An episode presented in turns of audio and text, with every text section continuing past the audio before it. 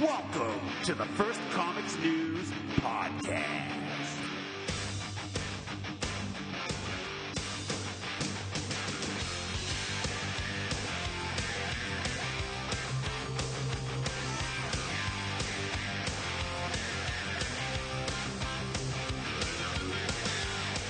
Welcome, everyone, to episode 42 of the First Comics News Podcast. I got some pretty decent looking comics to talk about this week, so we're going to get it off with probably the most talked about comic of the week, uh, and that is Superman Year One by uh, the great Frank Miller with art by John Romita Jr.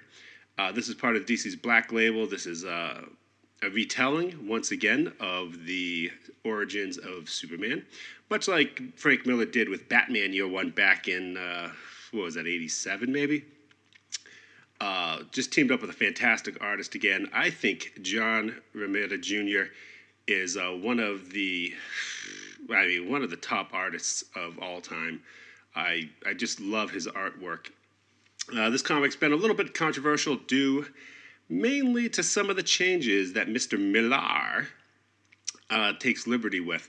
Uh, the big one being that uh, baby Superman, uh, Kal-El, is uh, kind of sentient. He's he's watching, he's observing, and most importantly, when he crashes on Earth and uh, Papa Kent finds him, it's strongly suggested that Superman, our super baby at the time, uh, coos and kind of worms into his brain uh, to, to, talk him into adopting him, that it was part of his plan.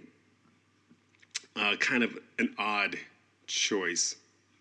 Uh, I don't know. Uh, the way John Romita Jr. draws, like the eyes when people are, when he first is giving the baby uh, to Martha, uh, he, he kind of looks like he's in a fog and then recovers a little bit. It's it's an interesting idea that Jonathan Kent uh, didn't adopt the baby uh, because they couldn't have kids and that he felt uh, an obligation to, uh, but rather that he was almost tricked into it uh, by you know the baby Superman, which I, I don't know the point of doing that, uh, to be honest with you. But anyway, so this is a, a big retelling. It's about 60 pages, uh, just beautiful artwork. I mean, this guy hasn't lost a, a step, and they really take their time. If you remember the Man of Steel series, uh, John Byrne's reboot in 1986 of Superman, that first issue kind of went by and had him leaving uh, Smallville for Metropolis. This one uh, has a slower pace. You see uh, Superman growing up. Uh, I don't know, should I call him Clark Kent, Superman Kal-El? Uh, you know who I'm talking about. Uh, so there's a lot of of imagery here. It, it's tough because he focuses so much on the, the small things that when you think of Superman, you probably I mean, it, it, makes sense. I mean, he's a god amongst men, so he, he really has to, to pull his punches and uh, you know, there's, there's a kind of controversy because he kind of not only with the brain influence thing, but he also uh, uh, what's the word? I'm, how how to explain this? Uh, he, he, does the brain influence thing, but he's also he's protecting people uh, like the like the nerds and the outcasts and everything uh, from bullies, and it's the way he he kind of looks down on humans is kind of controversial, I guess, but I mean, you'd have to a little bit. I mean, this kid's in high school, and uh, I mean, it's really interesting how uh, Frank had written this story. Some of it doesn't really go great with me. I mean, there's a scene where like the goth kid uh, tries to stab uh, Clark Kent in the hand, and nothing happens, and the pen breaks, and you know they kind of oh, must be a trick of the light. You know, oh, that was the coolest move ever, and, and everyone loves him, and it's like he's the protector, but and then the, but the bullying just escalates that because they, they, take it on the people they can. Uh, oof, I, I, boy, I, I, don't know. Uh, a lot of other people have a, more of a problem with it than I do. Uh, because I think it's an interesting take. You know, there's been so many reboots of Superman's origin story uh, that I can't really, you know, get outraged over Frank Miller Year One Black Label as you know this affront to everything. He's looking at it from a slightly different viewpoint. Uh, you know, in small town America is one of the you know the worst places. Uh, really, to kind of grow up sometimes with like how you know certain boys get away with everything. Uh, ah, you know, it, it's tough to. It's almost, boy, it, it's a heck of a drama, uh, and it, it, goes on. I mean, this is detailed. This is it's a fun read. I I really did uh, enjoy it. Uh, there's, I mean, I don't know kids spray painting buses, weirdos suck and stuff, and then the, the, the, there's a betrayal. Uh, and then probably the, the one scene I didn't really like was uh, the bullies that Clark's been fighting the whole time. Uh, Lena Lang, uh, Lana Lang, uh, she had pictures of them being up to no good that they're going to use to prove that the kids are bullies. Uh, and then they trick her thinking it's Clark to, meet her outside and instead of just taking the photos and the camera or whatever, uh, there's there's an implied rape scene, which uh, I mean, I, mean, I, I don't know. Uh, I, I, don't really need that in my Superman comic. I mean, it, you could be threatening without that. Because uh, again, that, that, that brings bullying to a whole another level, and it really justifies the reaction and the violence. Where these kids have gone from just throwing eggs to actually uh, sexually attempting to sexually assault someone, which again uh, didn't need. But I did enjoy seeing uh, Clark and Lena's first kiss. I mean, just just the young love. Uh, although he's not very careful with uh, you know hiding his superpowers. You know, neighbors see him flying. Uh, he plays in a football game where he, he literally drags five players uh, you know over the goal line, which is just I don't know, kind of silly uh, when you watch it, there's like he has like two guys in a fireman carry, one guy on each leg, and he's still running. uh, and then the the big twist comes towards the end where uh, it's revealed that Clark Kent has enlisted in the Navy. Uh, you know, for, for, and and he loses his virginity too uh, the night before he leaves. So th- th- we have that. So Frank Miller has uh, established in canon the day and the event and with who he loses his virginity too. So you guys can all rest easy uh, with that. So it actually ends with him arriving at the Navy, uh, you know, uh, basic training center, uh, and Clark Kent is ready, and that's the end of part one. So, I mean, I, this is it's an interesting read. I mean, it was it. I don't want to say it's a great read, but it's an interesting read, and sometimes being interesting is almost better than being good. You know what I'm saying? It, it, it's tough, but it's it definitely one I'm going to look forward to uh, the second issue. Uh, but you know, again, very kind of controversial, uh, very controversial, uh, just mainly because of uh, Frank Miller's, um, how shall we say, uh, political leanings of late, and he always kind of tries to push the envelope a little bit. So uh, that was Superman Year One, so check that out. I'm sure everyone has. They probably had a thousand of them at your local comic shop when you stopped in Wednesday. Uh, if you just want a silly, silly, fun read, uh, check out Warlord of Mars Attacks. Uh, now, Warlord of Mars is one of my uh, kind of guilty pleasures. I actually thought the Disney movie a few years ago, with some editing and a few reshoots, could have been phenomenal. Uh, but it didn't hit the mark. And of course, Mars Attacks. I mean, I remember the original. I, I, wasn't born when the original cards came out, but I remember there was like a cult classic, and then they came out with Dinosaur Attacks back in the '80s, which is like a re, uh, another storytelling of like the science fiction with a lot of gore to really, uh, you know, appeal to the kids. And uh, of course, Mars Attacks then was made into the big movie with uh, uh, who directed that? Oh God, he directed Batman for God's sakes, Tim Burton.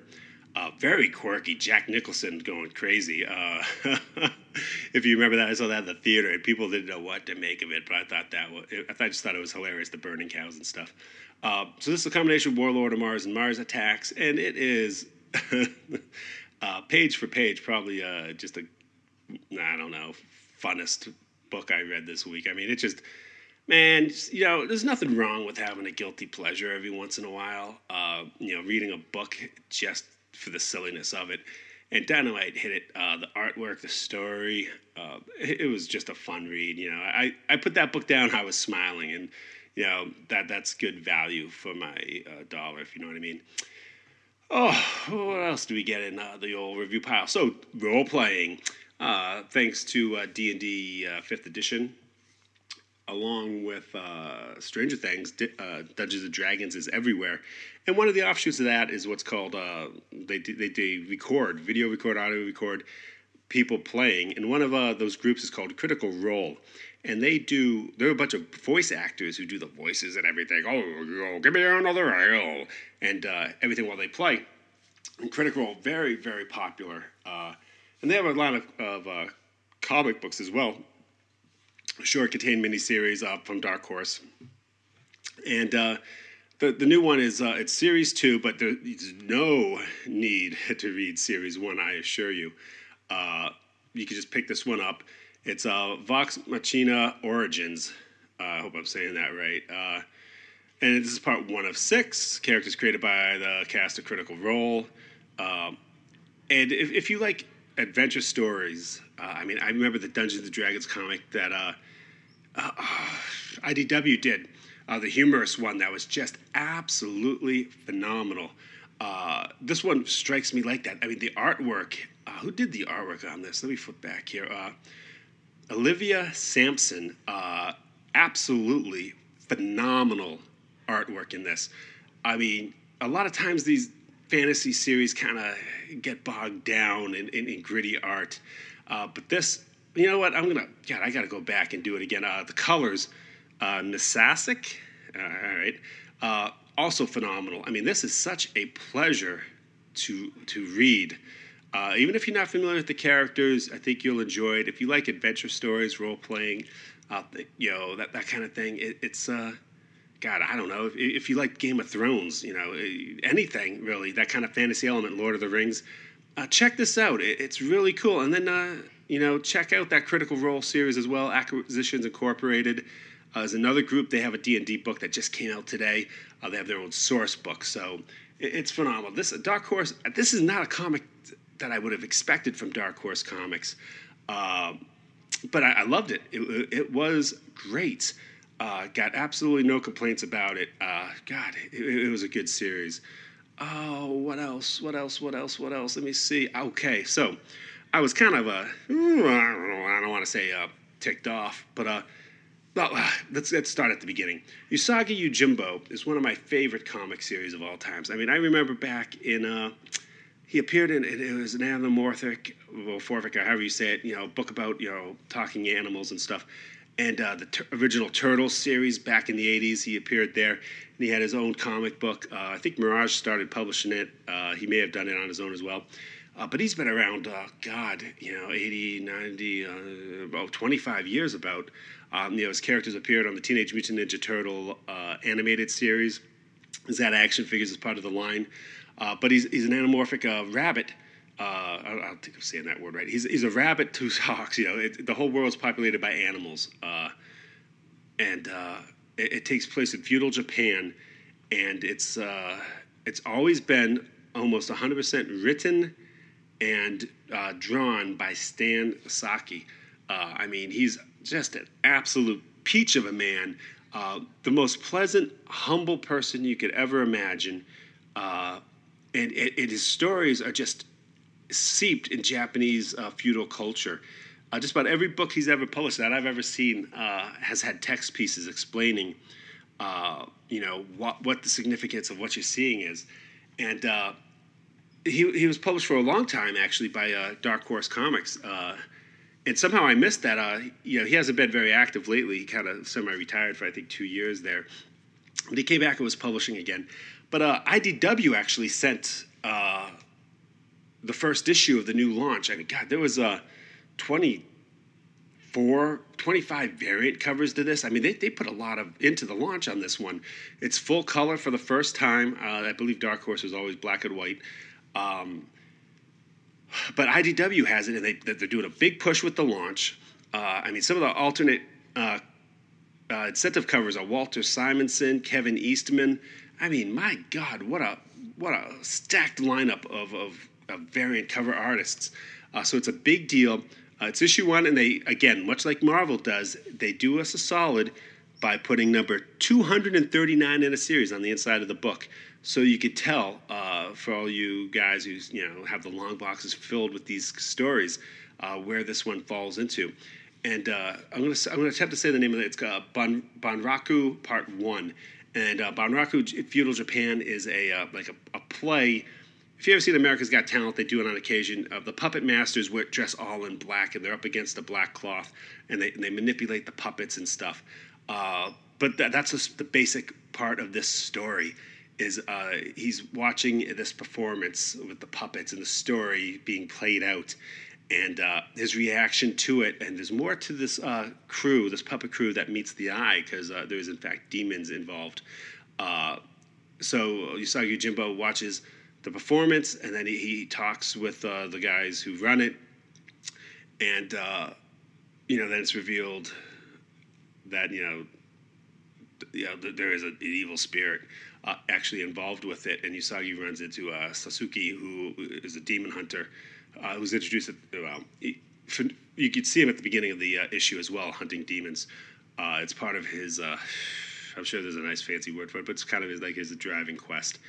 Um, but it, I mean, it, it just there's this great series. If you've never checked it out, please do. Usagi Yojimbo issue one, you know, IDW full color. Hopefully that pulls in you know a bigger audience.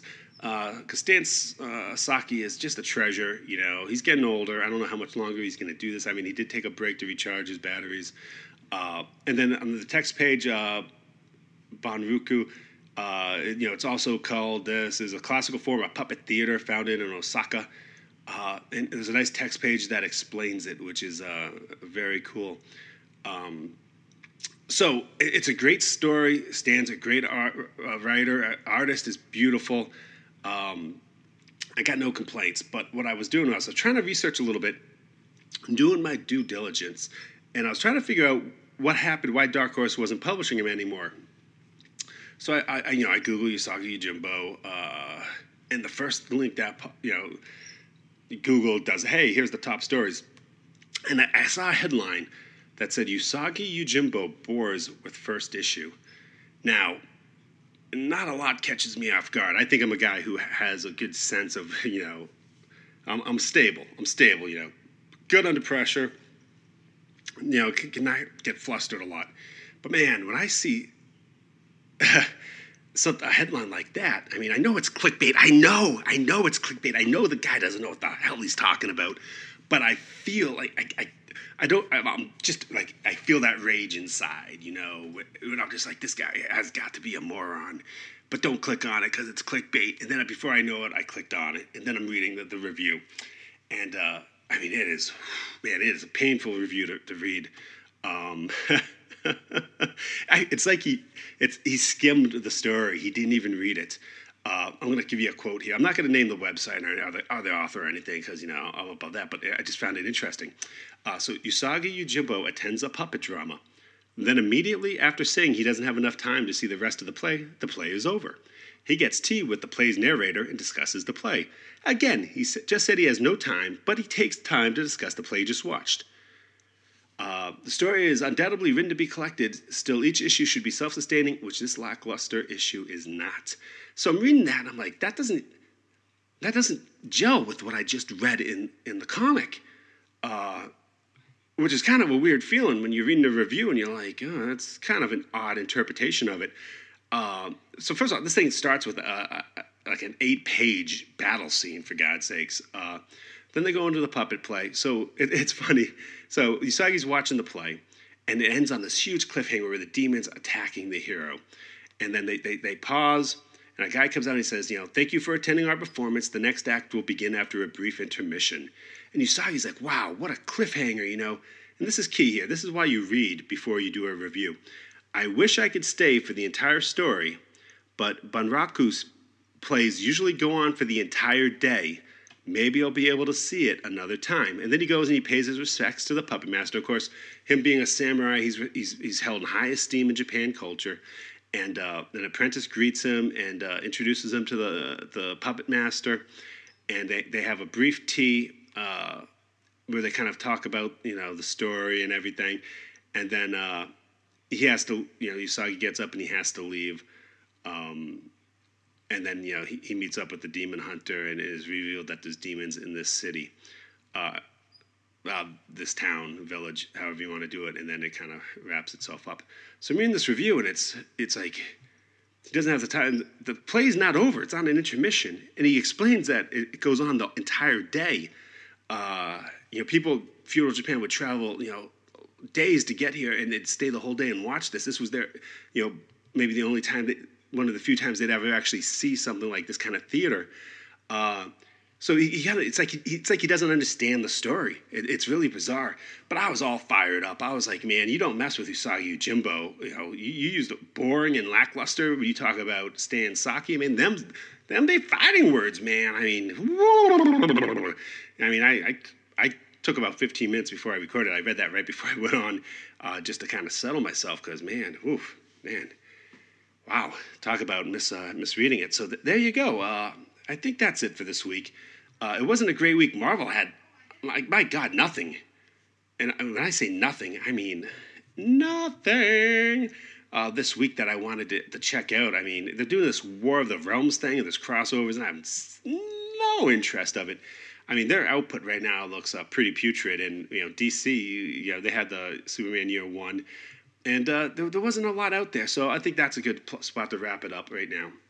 Uh, uh, so always, as, as, always, thank you guys very much for listening. Make sure you subscribe, YouTunes, however you want to do it. Come to firstcomicsnews.com. I get the latest issues. I'm going to be doing some live streams. I still I'm working on the my new podcast uh, with my son. I'm gonna I want to record two or three episodes of that of the retrospective uh, before I actually start releasing them. So we're caught up because I mean summer is tough when you have you know you have a 13 year old boy because you, yeah you're always doing stuff.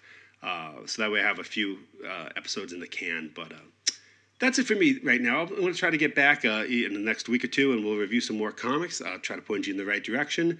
Uh, go ahead and shoot me an email uh, if you want. If you want to recommend me a comic or two, I'm always looking for independent comics, small press, smaller the better. This week, you know, a lot of image stuff came in, IDW, but not not a lot of the smaller publishers that I'm looking to really get, get some publicity for. So, if you uh, if you have any, shoot me a, a line. I'll try to dig them up. Uh, so until next time, I'm uh, Matt Suchek, managing editor, First Comics News, and this has been the First Comics News podcast.